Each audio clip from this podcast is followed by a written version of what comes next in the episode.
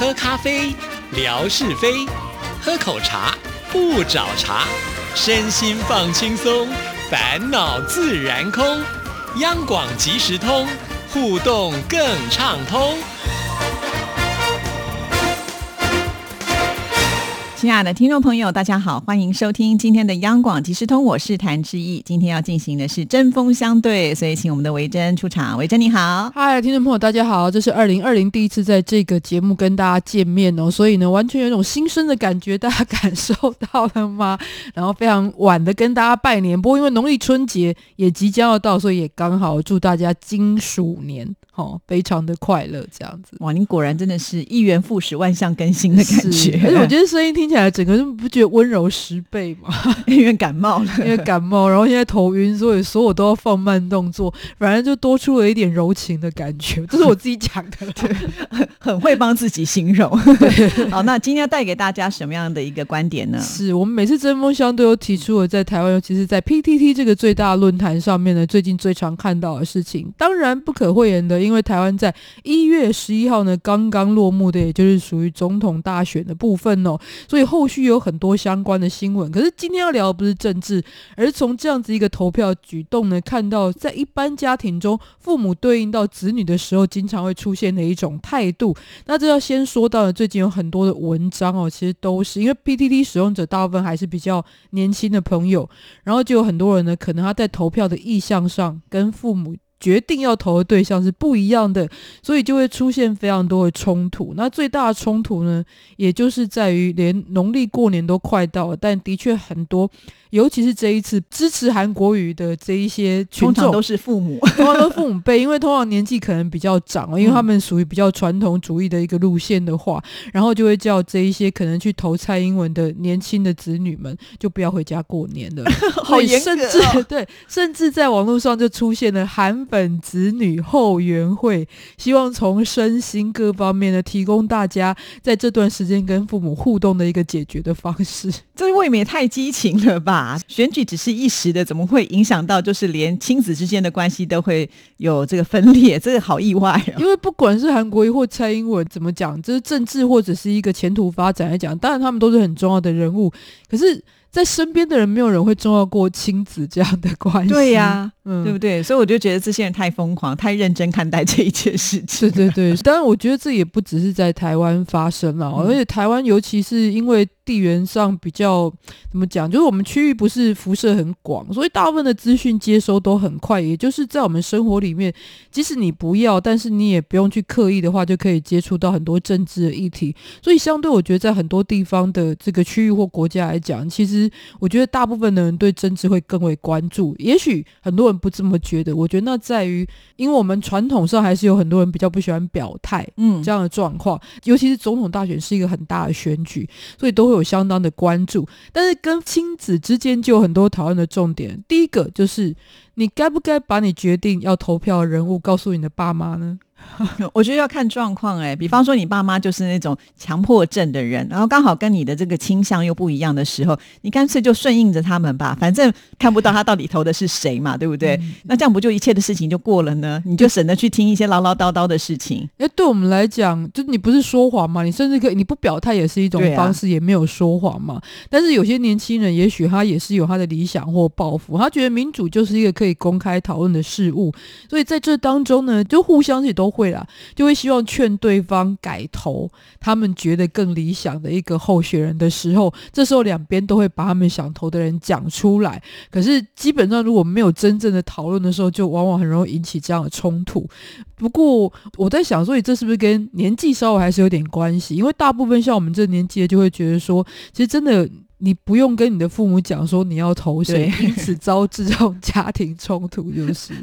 所以我觉得好像可能还是会有一些阶段性的这种想法吧，哈。那我觉得这些父母亲也太有强迫症了吧。就是可能会觉得好像要强租自己的小孩。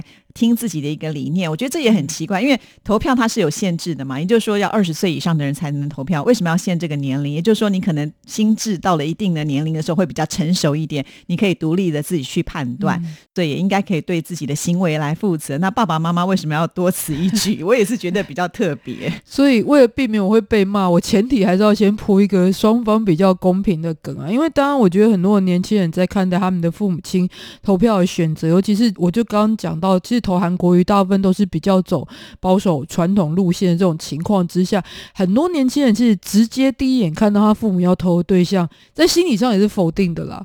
当然，这个对于整个后续未来的影响，我觉得大家都不知道，其实将来真正的发展会如何，所以。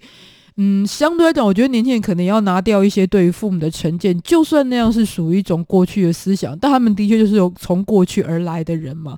父母会变成这样，也是他的背景。不过，我当然更支持是父母去支持小孩子的想法，因为父母还是属于比较有权利的那一方。比方说，像刚刚讲的，叫你不要进家门的，绝对不会是子女叫父母不要进家门。还是父母比较多，有这个掌握小孩的经济权利啦、话语权啦、你的抉择等等的。所以接下来这个层面又可以看到，在教育上的事情。其实我觉得这次选举只是凸显了这个问题啊，就是在家庭当中，父母往往觉得这个孩子要跟自己保持一致的一个选择，因为我的选择一定是最好的选择。所以当孩子选择跟自己不一样的时候，我觉得那个落差感哦，其实可能是这一次这么多冲突当中最主要的原因，就是我的小孩子居然没有跟我一样，那我自己是不是失去了一种威信？而且我支持的这个人还没选上，其实这个没选上不代表。这个选举结果的失落感而已，更代表我的选择是错误的嘛？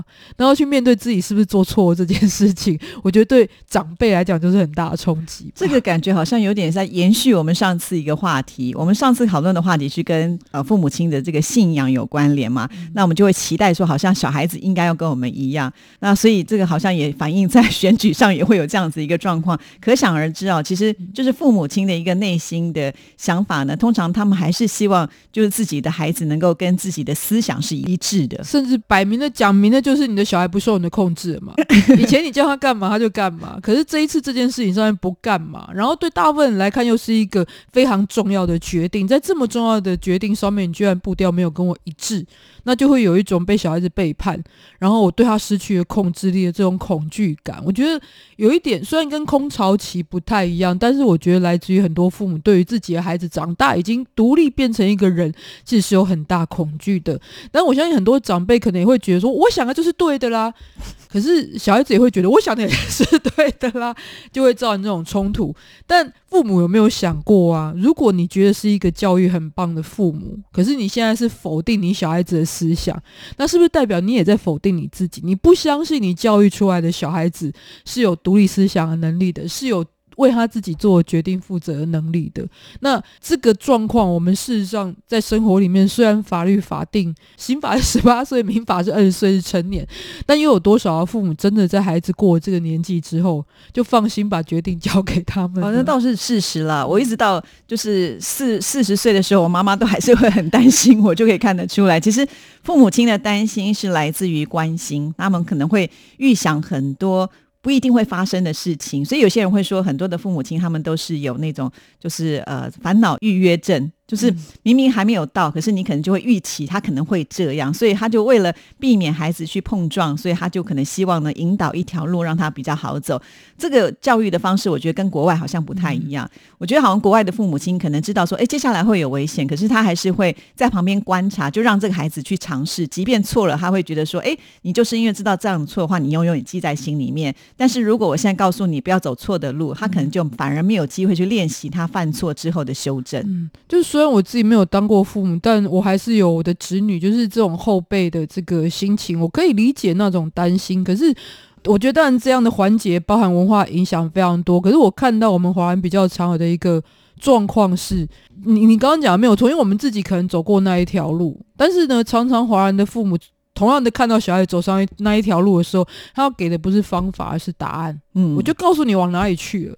可是他在当中忘记了一件事情，就是我们每个个人经验是个人的经验，没有办法复制。我今天不会看了巴菲特的传记之后，我又变巴菲特；我不会看了爱迪生，哦，不喜欢爱迪生，我不会看了。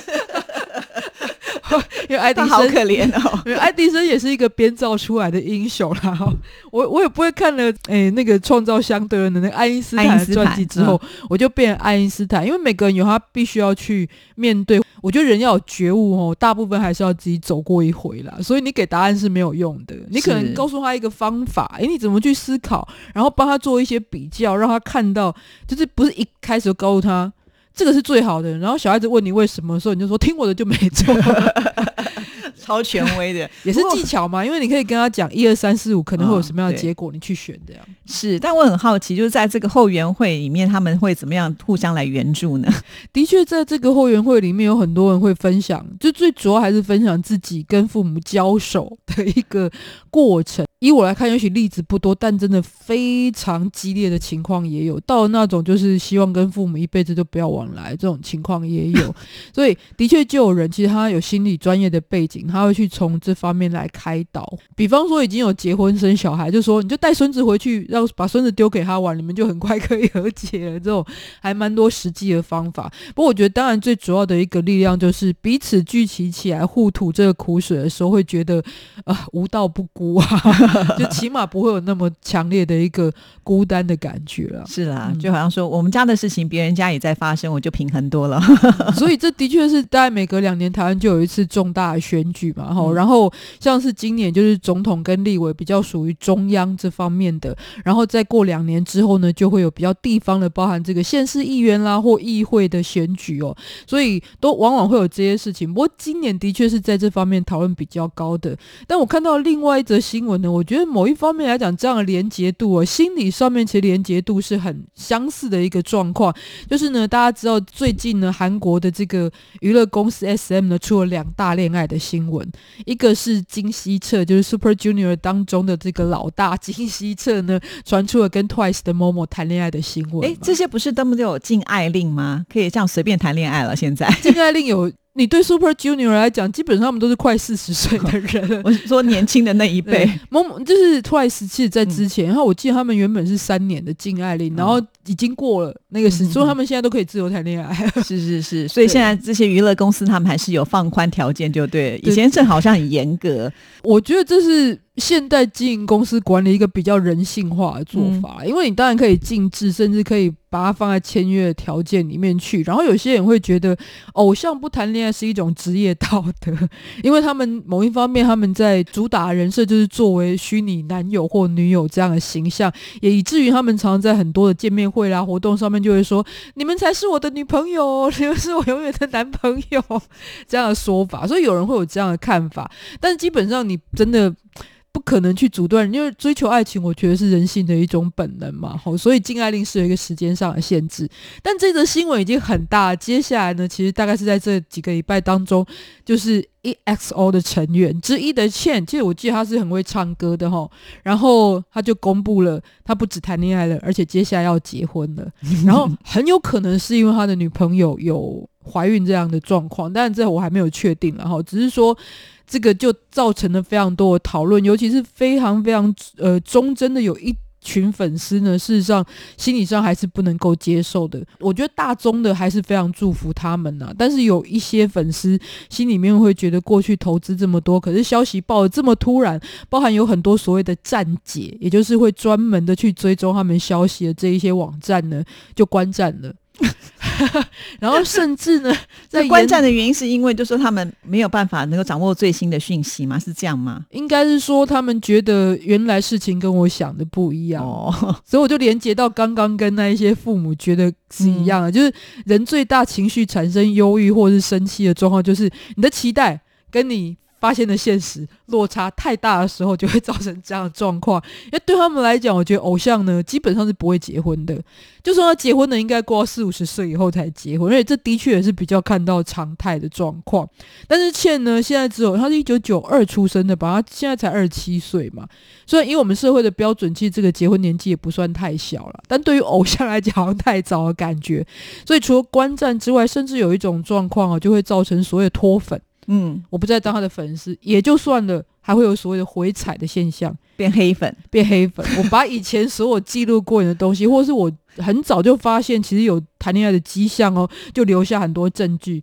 等事情爆开之后呢，就拿来作为黑这好可怕，这由爱生恨，那个力量好像更强大，对不对？当然，我自己没有经历过那种非常的投入作为粉丝的那种阶段啦。但是某方面，我还想，也许也是一种情有可原啦。就是我曾经作为这么支持你的人，而且在你的那些话语中得到了对你这样的想象或者是信任，但你后来没有照那些话语来做的话，也许是会有些失落。可是，当然对我们来看，会觉得说。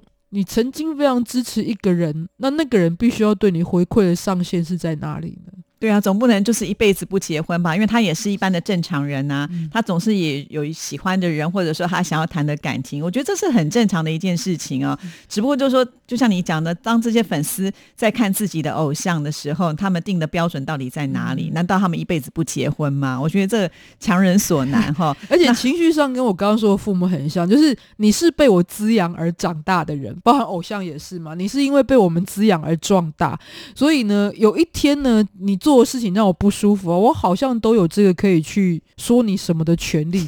但是说你什么权利到底可以说到哪边呢？事实上是没有一个上限或标准的。哇，那这个我觉得当艺人压力好大，就好像当你自己的本身的那个工作要维持一定的水平之外，连私底下的生活你都不能稍微有一点闪失，然后被人家抓到了这个把柄之后呢，他们不能接受，就反而变成黑粉。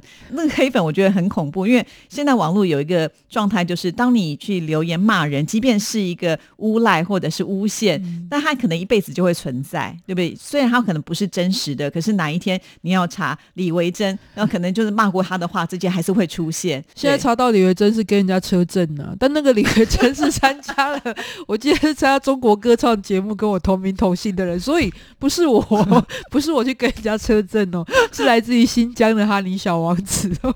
哇，所以你看，碰到同名同姓的，还会有这样的一个困扰。嗯所以这个网络时代，我觉得挺恐怖的，就是它可能会让你成名的很快，反效果的时候，它那个速度也是非常的快，而且可能会让你招架不住的力量。嗯，所以这当然艺人比较特殊，因为他没有所谓的人设跟包装嘛，哈。然后当然，也许这个人设跟他真实的某一些个性上的一致性不这么完整的时候，大家看到的可能就是，如果一开始他就是这种我一定会去谈恋爱的人，像金希澈，他从来就没有去避免讨论过这样的事情。